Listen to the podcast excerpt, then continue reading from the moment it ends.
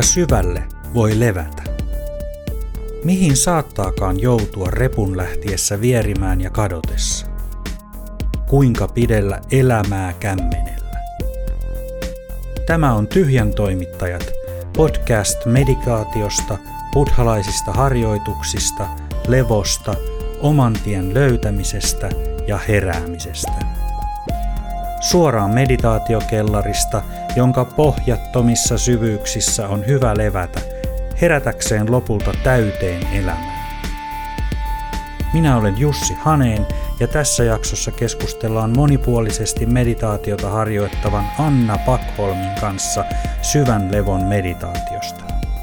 Nyt kannattaa rakennella sohvan kulmaan mukavista mukavin pesä kuuntelemista varten ja antaa silmien sulkea.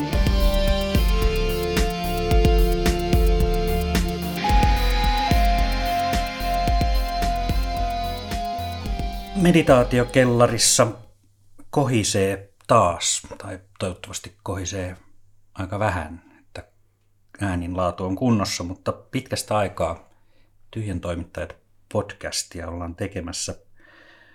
Minä olen Jussi Haneen ja seurassani täällä on Anna Pakholm. Tervetuloa Anna. Kiitos. Annan erilaisista kiinnostuksen kohteista saisi varmaan kokonaisen sarjan jaksoja tyhmän, tyhjän toimittajiin, ehkä jopa tyhmän toimittajiin, mutta tota, ehkä saammekin vielä jonain päivänä, mutta tänään keskustelemme syvän levon meditaatiosta. Aivan ensiksi voitaisiin aloittaa sillä, että kuinka sinä Anna olet päätynyt syvän levon pariin ja mitä kaikkea tiesi on kuulunut tähän asti? Joo, no siitä voidaan jatkaa varmaan hetken aikaa. Tota, no mä oon ylipäätään päätynyt meditaation pariin 2011, ehkä sillain klassisesti elämänkriisin seurauksena. Jotain on pakko löytää. Ja ensin vielä, se oli toi James Barrasin Awakening Joy-kurssi, jossa on sellaista, miten Darman saa omaan elämään. Ja pitkään oli silleen, että tämä on tosi jees, mutta ei mun meditoida tarvii. Mutta sitten jossain vaiheessa mä oon aloittanut Nirodhalla, joka on insight-meditaatiota ja se on vielä edelleen osa omaa harjoitusta. Mutta mulla se meni niin, että sitten 2012, eli seuraavana vuonna mä tein ensimmäisen retriitin, joka oli ihan sellainen, että, oh, että niin kuin, olen etsinyt vastausta aivan väärästä paikasta, tämä on se juttu. Ja sitten tein toisen retriitin ja sitten siitä seuraavana vuonna käytännössä niin kuin sukelsin jo sillä että puolet vuodesta menee retriiteille ja matkustelemassa ja jotenkin kaiken tällaisen parissa. Ja sillä musta tuntuu, että mulla se on ollut koko ajan vähän sellaista, että siihen tulee aika monia eri juttuja mukaan omaan harjoitukseen. Että, että tosiaan tuommoinen klassisen piistuma meditaatio ja sitten tämä syvällevon meditaatio on ollut jollain lailla tosi, tosi tärkeä osa itselle. Ja jossain vaiheessa harjoitin joitain vuosia Reggie Rain kanssa, musta aika kehollista meditaatiota ja mä en ollut edes miettinyt sitä, että miten syvälle on meditaatio, mutta joku aika sitten joku kysyi kysy multa, että onko mun elämässä ollut mitään sellaisia sattumuksia, jotka on johtanut siihen, missä mä oon nyt. Ja se oli jostain syystä eka, mikä mulla tuli mieleen. Mä olin silloin 2013, lähin siis sitten Intiaan ensimmäistä kertaa elämässäni. Ja siellä on siis silloin erilaisia länsimaisten opettajien järjestämiä retriittejä ja tapahtumia ja jotain olin löytänyt netistä ja sitten kun sieltä löytää ne ihmiset ja kuulee seuraavasta ja siinä voi sitten mennä, mennä mukana. Ja kuulin siis siellä oli tosiaan sitten tulossa tämä niin kuin tämmöinen syvällevon retriitti, mutta se oli siinä vaiheessa, että mun oli tarkoitus olla jo poissa, että mä olin sillä että nyt kun mä kerran lähden Aasiaan ja mä en halua hirveästi lentää, että tämä on nyt kerran elämässä matka ja mulla oli sieltä lentolippu Taimaahan ja tarkoitus tulla Kiina, Mongolia, Venäjä junalla takaisin ja reissata ja nähdä kaikki kerralla. Niin en ollut periaatteessa menossa syvälle retriitille.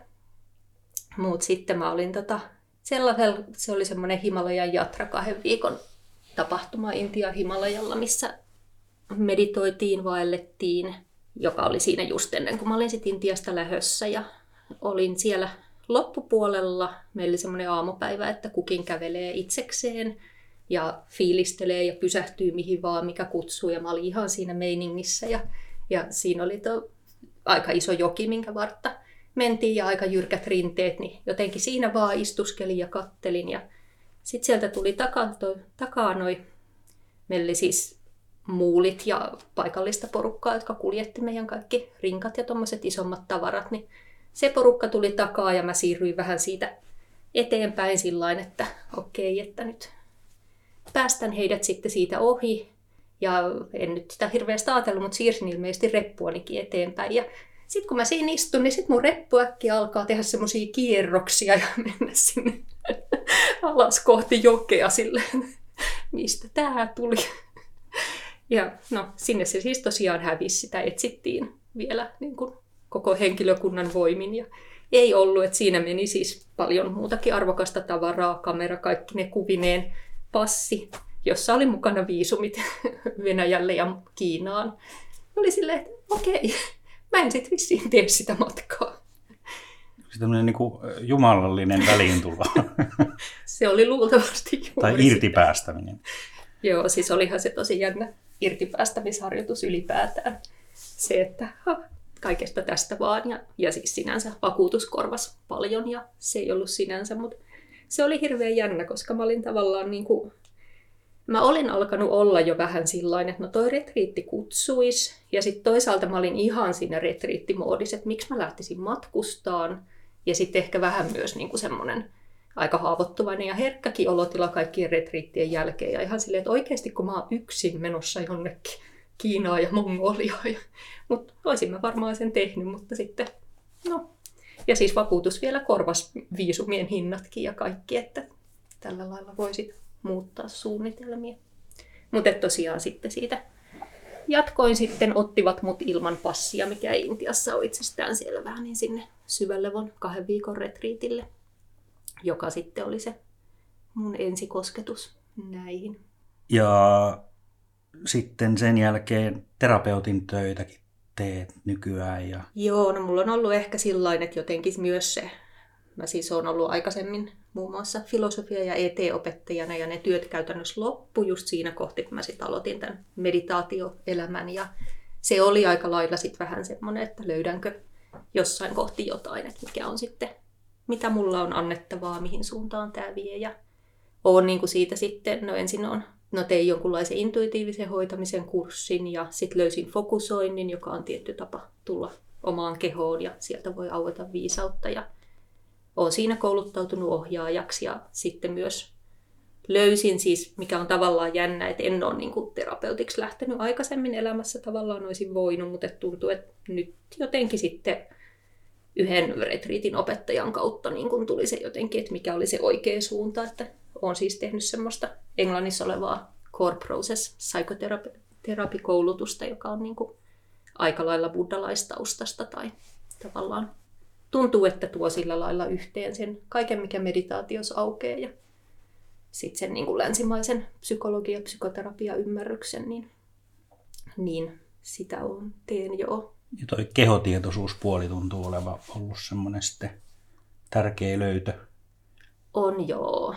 Joo, kyllä mä sanoisin, että mulle meditaatio on tällä hetkellä niin kuin hirveän vahvasti kehollista. Ja ehkä sitten toinen tärkeä löytö, joka niin kuin, mä koen, että on aika paljon tullut just ehkä tämän syvällevon meditaation kautta, on jotenkin semmoinen oma sisäinen intuitiivinen ohjaus. Että se nousee jotenkin sieltä, mitä tekee, joka siis näkyy eri jutuissa, mitä mä teen. Mutta että, että jollain lailla myös tavallaan sellaisessa, että sieltä löytyy vähän niin kuin se oma polku tai se, mitä meditaatio mulle on ja mihin suuntaan menee. Sä oot ohjaajana Syvän levo meditaatio ryn järjestämässä toiminnassa. Teillä on meditaatiopäiviä ja sitten pitkiä retriittejä. Mm, joo. Mutta mitäs oikeastaan tämä Syvän levon meditaatio sitten on?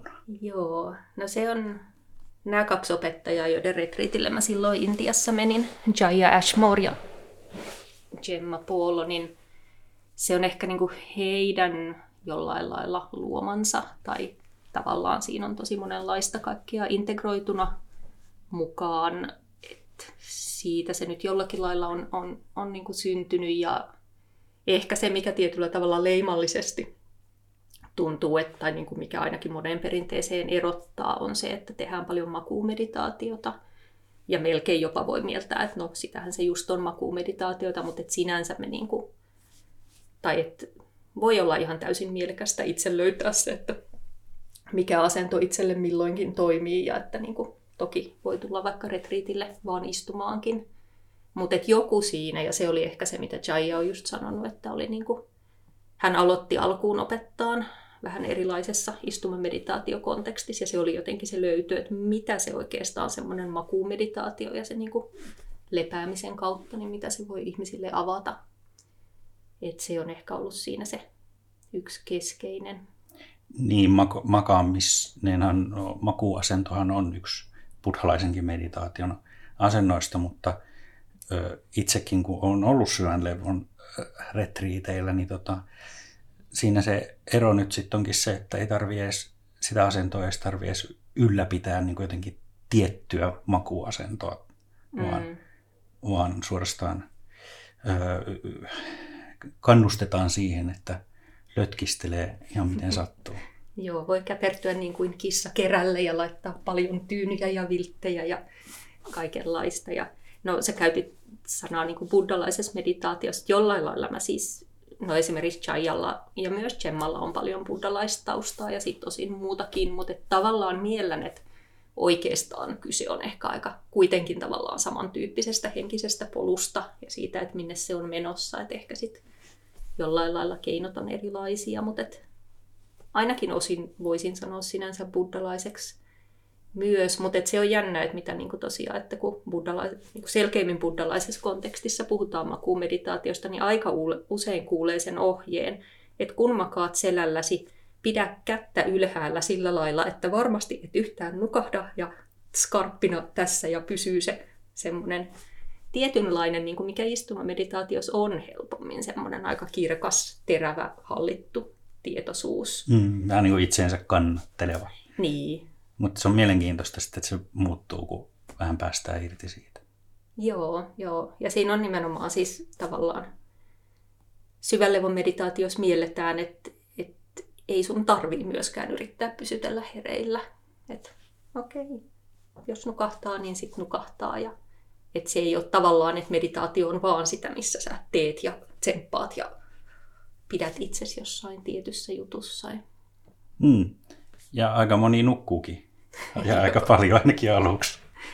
Joo, tosiaan siis ehkä jo noilla niin kuin, pidemmillä retriiteillä esimerkiksi, jos ajattelee, että on vaikka viikon mittainen retriitti, niin kyllä se tuntuu olevan aika sitä, että muutama eka päivä, niin ihmiset saattaa nukkua melkein päivän jokaisessa meditaatiossa. Ei toki kaikki, mutta et, et se on aika yleinen ilmiö. Ja ehkä niin kuin sillain, no siis se mitä Jaya vaikka sanoo, että et jollain lailla, niin kuin, että kyllähän se on sillain, meillä on usein tosi paljon kertynyttä väsymystä, ja sitten ei vaan väsymystä siinä mielessä, että ei ole nukkunut tarpeeksi, vaan myös jotenkin se, että millä lailla tavallaan elämää suorittaa ja on vähän niin kuin koko ajan semmoinen, että jotenkin se, niin kuin, että mistä lähtökohdasta kaikkeen tulee, niin voi olla tosi väsyttävää. Että tietyllä tavalla, että se voi olla ilmiö vähän sillä että oikeastaan vasta kun aloittaa lepää, niin sitten se väsymys tulee pintaan enemmän. Ja sitten se voi helposti olla, että just vaikka muutaman päivän aika paljon nukkuu ja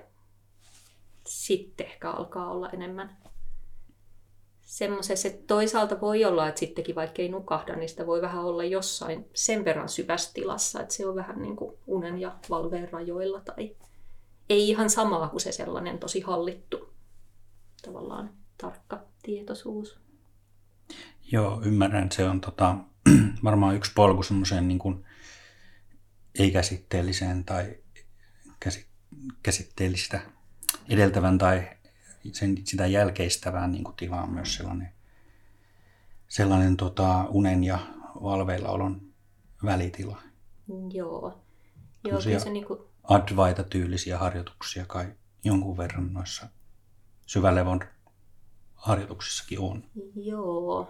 Mä en niin paljon itse tunne Advaitaa, että suoraan osaisin sanoa, mutta et, et, kyllähän sinänsä siis esimerkiksi Chayalla niin kuin yksi hänen opettajista on ollut Papaji, joka oli Ramana Maharashin oppilas, että että kyllä niin kuin sillä lailla sitä vaikutusta siellä, siellä ainakin on. Ja joo, kyllä mä niin kuin nimenomaan joku semmoinen erilainen tietoisuuden tila tai taso ehkä, mikä siinä voi, voi aueta. Et, ja että jollain lailla se niin kuin tuntuu, että, että jotenkin sieltä unen tai sitten sen vähän rajatilan kautta, niin ehkä jotenkin ajatuksena, että se on niin kuin tavallaan sellainen, että mistä meditaatio voi auttaa aika luonnostaan. Että se on ehkä se, miten mä miellän sitä itse, että, että jollain lailla niin kuin sen tyyppisissä, missä istutaan ja on selkeämmin joku tietty harjoitus, mitä tehdä, niin se on vähän enemmän niin kuin, että minä teen tässä jotakin, jotta se meditatiivinen tila voisi tässä aueta tai, tai mikä se niin onkaan. Mutta sitten tavallaan toi on ehkä vähän enemmän semmoinen, että joutuu myöntää, että ensin kyllä minä ollut, joka tässä mitään tein, että mä vaan vähän katosin vähäksi aikaa ja sitten jotain tapahtui. Jep, ihan luonnollinen niin kuin nukahtamisen ja mm. vähän katoamisen hetki, joka voidaan kokea, kokea sitten kuitenkin tuommoisessa jollain tavalla toistettavassa tai niin kuin mm. meditatiivisessa ympäristössä. Tämän asennon, asennosta tai sen ehkä niin kuin jäykkyydestä tai kontrollista luopumisen yhteydessä varmaan sitten kanssa osa tämmöisestä meditatiivisesta suorittamisesta pyritään ikään kuin ohittamaan tässä syvässä levossa. Joo, siis kyllä se tuntuu, niin kuin, en tiedä onko se muualla maailmassa sama, onko se enemmän länsimaiden juttu, mutta jotenkin se, että meillä on niin hirveän helposti tapa elää elämää aika suorittaen ja, ja niin kuin mä ainakin itse mielen, että aika lailla tavallaan kaikki, mitä malleja, toimintatapoja on muualla elämässä, niin ne hirveän helposti tulee mukaan meditaatioharjoitukseen. Että et jotenkin niin kuin sitten aika herkästi siitä voi tulla vähän sellaista, että että sitten kun annetaan, että teen nyt tämän tyyppistä harjoitusta, niin, niin sitten sitä päätyy suorittaa ja siihen tulee mukaan tavallaan kaikkea sillä lailla mutkikasta. Eikä ehkä sillä lailla, että, että tavallaan se nyt olisi sitä, että välttämättä syvällevon meditaatiossa ei voisi olla jotain, mitä niin kuin ihan vähän tekee, tai toki voi niin kuin olla esimerkiksi ohjatusmeditaatiossa sillä jotain, että okei, että voiko vaikka löytää kehosta jonkun kohdan, missä on hyvä levätä tai, tai erilaisia, mitä siinä voi olla, mutta jotenkin ehkä mä oon tykännyt itse semmoisesta mielikuvasta, että vähän niin kuin tyyliin pitelisi ruusun terälehteä kämmenellä, että niin kuin lähinnä mun pitää pitää se kämmen tässä vaan niin, että se on siinä, että jos mä yhtään liikaa puristan, niin sit se menee tosi herkästi rikki, että et enemmän sellainen, että tavallaan että se on vaan niin kuin hyvin, hyvin kevyt se, että okei, että voinko vähän pysyä läsnä tässä. Se on ihan kauniisti sanottu. Siihen liittyy varmaan myös sellainen niin kuin kärsivällisyyden idea sitten, että kysymys on ehkä vähän enemmän pitkäjänteisestä, hellemmästä prosessista, ei ehkä semmoisesta niin meditatiivisten tilojen ilotulituksesta tai sellaisesta suorittamisesta. Niin, tämä on jännä, koska kyllä musta tuntuu tavallaan, että kyllä kaikenlaisia tiloja tietyssä mielessä voi sieltä sitten aueta.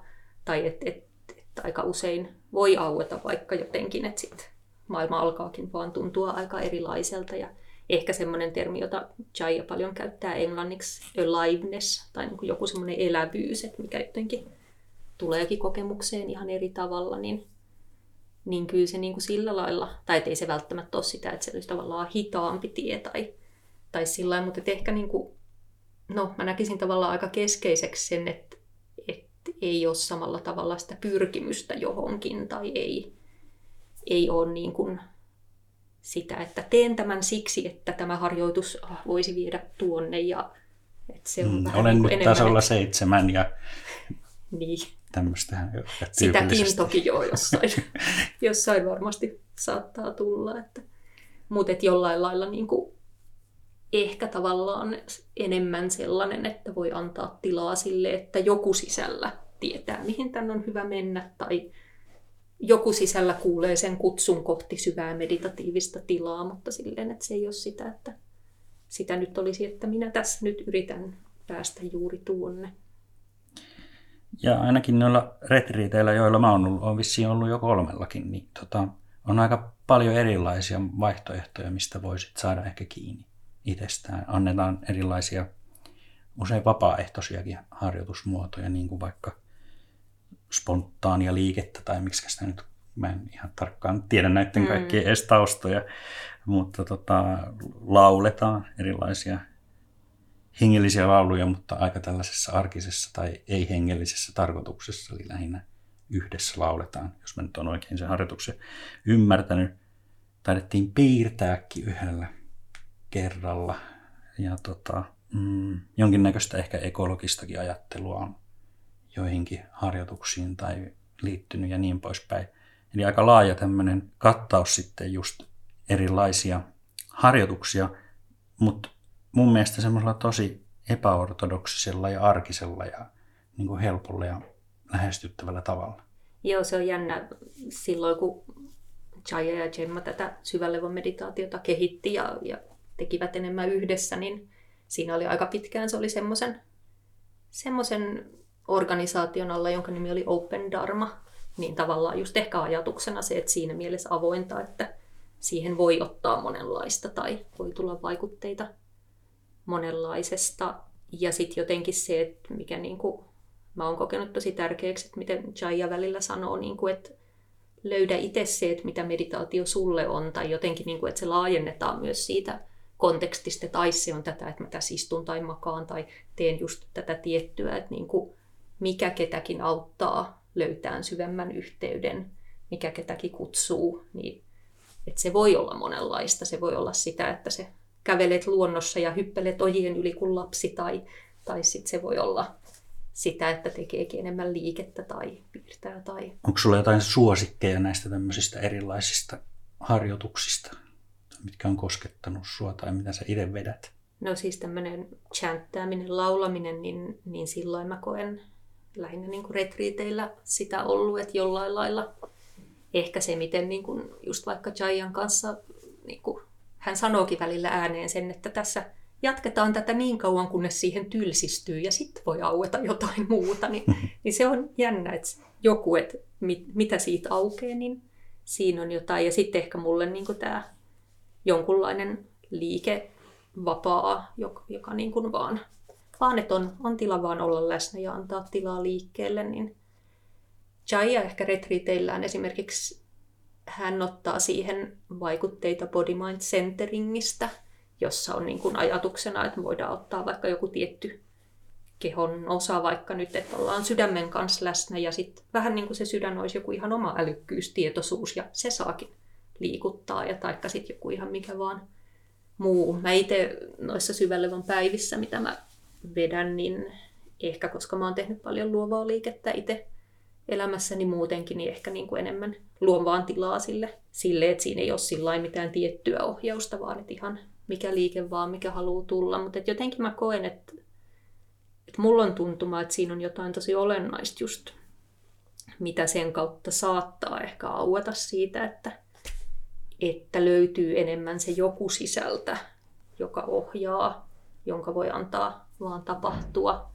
Ja sitten ehkä myös sellainen, että jotenkin ei olla pyrkimässä johonkin. Että se on ehkä jotenkin olennaista se, että Jaya käyttää paljon, tai mua, mua on koskettanut semmoinen termi, hän puhuu semmoisesta place of lack, että tavallaan, että me aika usein tullaan semmoisesta paikasta käsin, että multa puuttuu jotain, mun pitää saada jotain, jonkun pitää muuttua, jotain pitää tapahtua.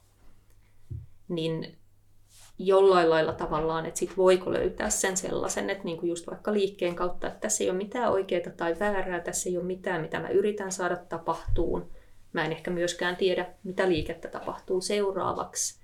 Ja vähän niin kuin semmoinen, että entä jos kaikki on just hyvin nyt, niin mitä sitten vaan haluaa tapahtua. Niin silleen mä oon kokenut, että se on sellainen, mikä niin kuin osalle ihmisistä saattaa avata jotain siitä, mikä ei ehkä ihan niin helposti aukea muuten. Eli siis syvänlevon meditaatio on vähän vähemmän päämäärähakusta ehkä kuin niin sanotusti tavallinen meditaatio. Niin minkälaisia päämääriä tähän kuitenkin tähän syvänlevon meditaatioon nyt sitten liittyy, että sitä nyt kannattaa ylipäänsä tehdä? Mulle tulee tuosta ihan mieleen, kun mä joskus Jayan kanssa henkilökohtaisesti juttelin siitä, että tarviiko mun meditoida joka päivä. Tuntuu, että kaikenlaista tässä tapahtuu muutenkin. Ja Jaya oli silleen, että entä jos sä et meditoisi sen takia, että siinä on jotain, mitä se saa aikaan. Entä jos sä vaan meditoisit, kun se on hyvä? Tai en mä tiedä, jopa mä niin itse mielen, että, että sen voisi vähän mieltää jopa silleen, että, että jos mä mieltäisin, että se, mitä meditaatio aukeaa, olisi enemmänkin ehkä vaikka yhteys Jumalaan, niin totta kai on mielekästä, että mä pysyn siinä yhteydessä ja niin kuin annan sille aikaa, joka on sitten jo vähän semmoinen, että onko tämä nyt joku, mitä se saa aikaan, tai se on vähän erilainen juttu. Mutta toki kyllä siis sillä lailla on ehdottomasti paljon, mitä mitä niin kuin sitä kautta. Ja tavallaan ehkä mä just miellän itse aika lailla samalla tavalla kuin jossain muussa meditaatiopolussa, että voi ajatella, että jonkunlainen vapaus, vapautuminen on siellä niin kuin jossain kohti enemmän. Ja, ja tosiaan ehkä semmoinen niin kuin elävyys, mahdollisuus vaan olemiseen, mahdollisuus myös siis ihan niin kuin vaan kokea itsensä täysin hyväksytyksi, okoksi, just niin kuin on. Jotenkin ehkä just tavallaan se, että voi päästä irti siitä place of lack, siitä sellaisesta, että ah, aina jotain puuttuu enemmän vaan semmoiseen, että voiko kaikki olla hyvin näin ja mitä sieltä sitten nousee, mitä mä sitten teen, mitä sitten tapahtuu. Ja jotenkin just semmoinen, niin kuin, että löytää sen oman suunnan, löytää sen, niin kuin mitä, mitä just minä elämälläni teen. Ehkä mulle tulee myös vähän mieleen, että, että tietyllä tavalla, jos ajattelee jotain muun tyyppistä meditaatioharjoitusta tai sitä harjoituspolkua, niin, niin tavallaan se, että mitä ainakin mä ehkä koen, että välillä sit meditaatios alkaa aueta, on jossain määrin jotakin sellaista, joka tuntuu ehkä aika ajattomalta, merkitykselliseltä, sellaiselta, että mikään ei ole ongelma. Tietyllä tavalla just, että mitään ei tarvitse tapahtua, vaan on, niin, niin jotenkin musta tuntuu, että siinä on ehkä sellaista, että lopulta ehkä sitten jossain muussakin meditaatiopolussa voi olla vähän niin kuin, että sit joskus jos sinne pääsisi, niin sitten olisi silleen, että ha, kaikki olikin aina vaan ihan hyvin.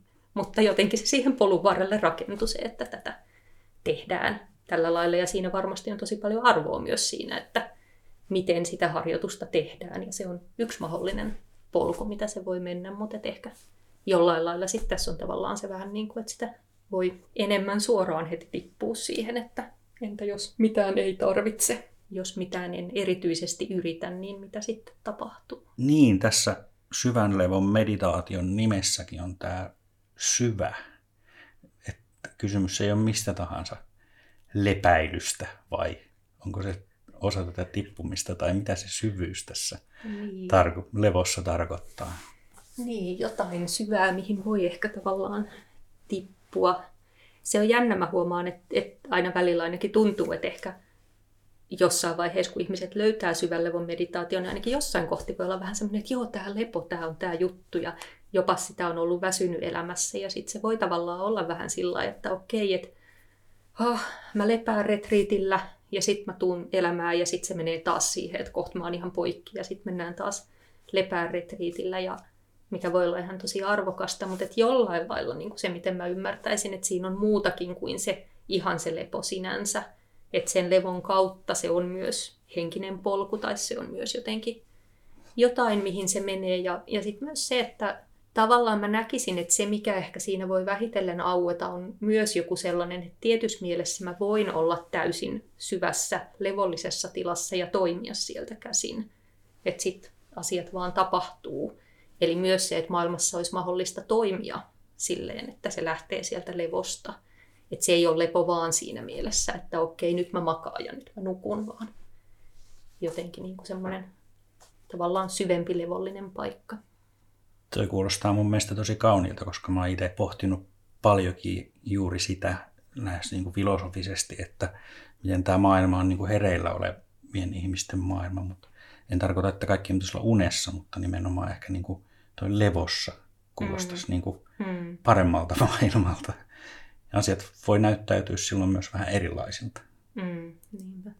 Tämän asennon muuttaminen istumisesta vakaamiseen sisältää myös erilaisia kokemuksellisia muutoksia ihan siinä meditaatiossa, eikö? No joo, tosiaan niin kuin taidettiin alkuun puhua just se, että, että istuessa ehkä helpommin on sellainen vähän niin kuin kirkkaampi, hallit, niin pystyy paremmin hallitsemaan sitä, mitä on. Se on vähän niin kuin erilainen tila, että se tosiaan voi sillain makumeditaatiossa olla enemmän vähän, että haa, mitäs täällä oikein tapahtuu.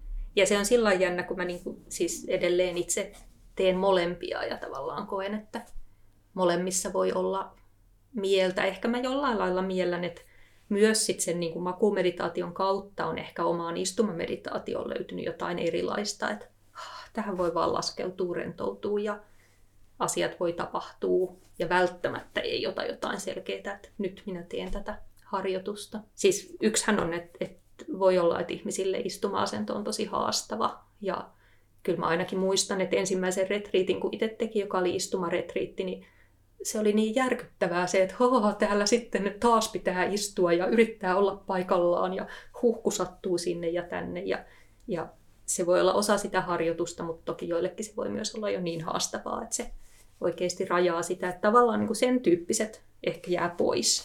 Että hei, tässä onkin mukava, mukava vaan olla. Ja samaten vaikka se, että aamulla herätään retriitillä aikaisin, huh huh, mua väsyttää, niin sitten mä tiedän, että no, menen meditoimaan ja sitten mä saan nukahtaa ja eihän tässä mitään. niin jotenkin se niin kuin tietyllä tavalla kaikkea semmoista tiputtaa pois, mutta sitten jollain lailla mun mielestä niin kuin voisi olla helppo ajatella, että sittenhän se on vaan tosi helppoa. Ja ehkä se ei mun kokemus ainakaan välttämättä ole, että se olisi vaan tosi helppoa, että sitten mieli voi alkaa pyöritellä kaikenlaista ja tulee voimakkaita tunteita ja oh, se ei ole ihan helppoa. Et joskus mä jopa miellän ehkä itse, että istumameditaatiossa on tavallaan se asento tekee sen, että siinä on vähän helpompi löytää semmoinen aika vakaa tila, missä mä voin tämän kaiken kannatella ja nyt ne tunteet tulee tähän ja että joskus makuumeditaatio voi olla vähän sellaista, että huu, joku heittää mennessään. Tuohon ei voi sanoa, kun että se on juuri näin. Itsekin oma kokemus. Mä en siis pysty enää istumaan nykyään. Mm, nykyään on niin kuin, mm. ää, lääketieteellisistä syistä. Ja varmaan on itteni istunut myös rikki niillä pinnistelevillä retriiteillä siellä. Äänitarkkailija Juhana ilmeisesti tehnyt samaa joskus aikoinaan. Mutta tota, sen lisäksi tosiaan tässä makuumeditaatiossa – niin se mitä sanoit siitä, että, että se on tavallaan myös rankempaa, kun ei ole sitä suojaa siitä niin kuin pinnistelystä ja pystyssä mm. pysymisestä ja kirkkaudesta. Ja ainakin oma kokemus on, että ne tulee paljon voimakkaammin, ne ää, ruumiilliset kokemukset ja tuntemukset ja ehkä tunteetkin tuommoisen syvän levoretriitin aikana. Mm. Vähän niin kuin puun takaa.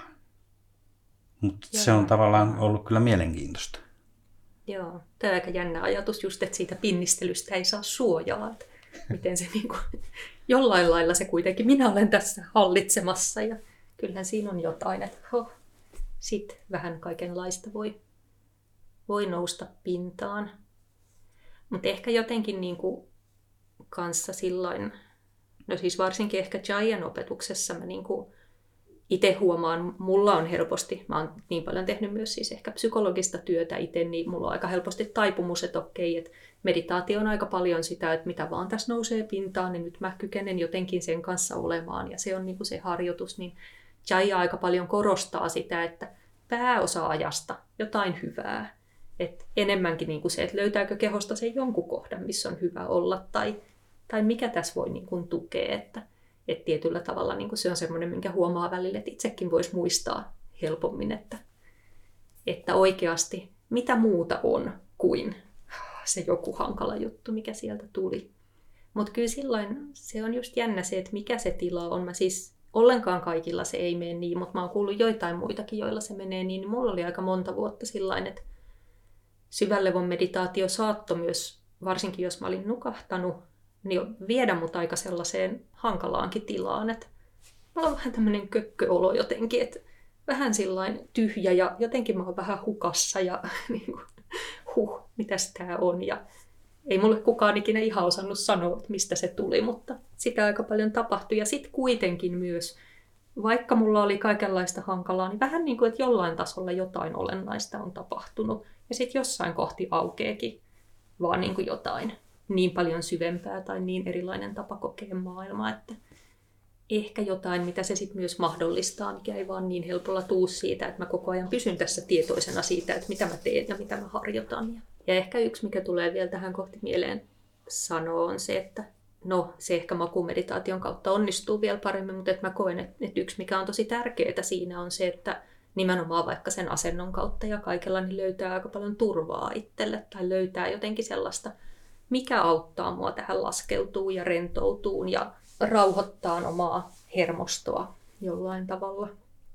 Et ehkä tietyssä mielessä tuntuu, että niinku käytännössä meillä on tosi usein hermosto vähän ylivirittynyt ja ehkä sitten voi ajatella, että jos siitä lähtökohdasta lähtee siihen istumameditaatioon ja sitten ajatukset ryntäilee ja tuntuu, että huh, mun pitää yrittää palata tähän ja tämä on hirveätä työtä, niin niin jotenkin tavallaan ajatuksena se, että ehkä se semmoinen aika meditatiivinenkin tila on jollain lailla aika lailla meidän luonnollinen syvä olemisen tila. Ja yksi, mikä siihen voi aika pitkälti viedä, on se, että hermosto pääsee rauhoittuun. Että oikeasti on se, että ha, nyt mä voin vaan olla tässä turvassa. Ja sitten myös, että ehkä mä koen, että se on se, missä sitten on niin kuin mahdollista, että lähtee aukeen enemmän se, että mikä siellä sisällä oikeastaan kutsuu ja joku sieltä pääsee niin kuin viemään sitä polkua tavallaan eteenpäin. Ehkä tähän on oikein hyvä lopettaa ja jättää kuuntelijat etsimään itsestään sitä jotain hyvää pistettä, josta voi lähteä syvemmälle kohti turvaa. Kiitos Anna. Kiitos. Tyhjän toimittajat. Hidasta asiaa hitaille ihmisille.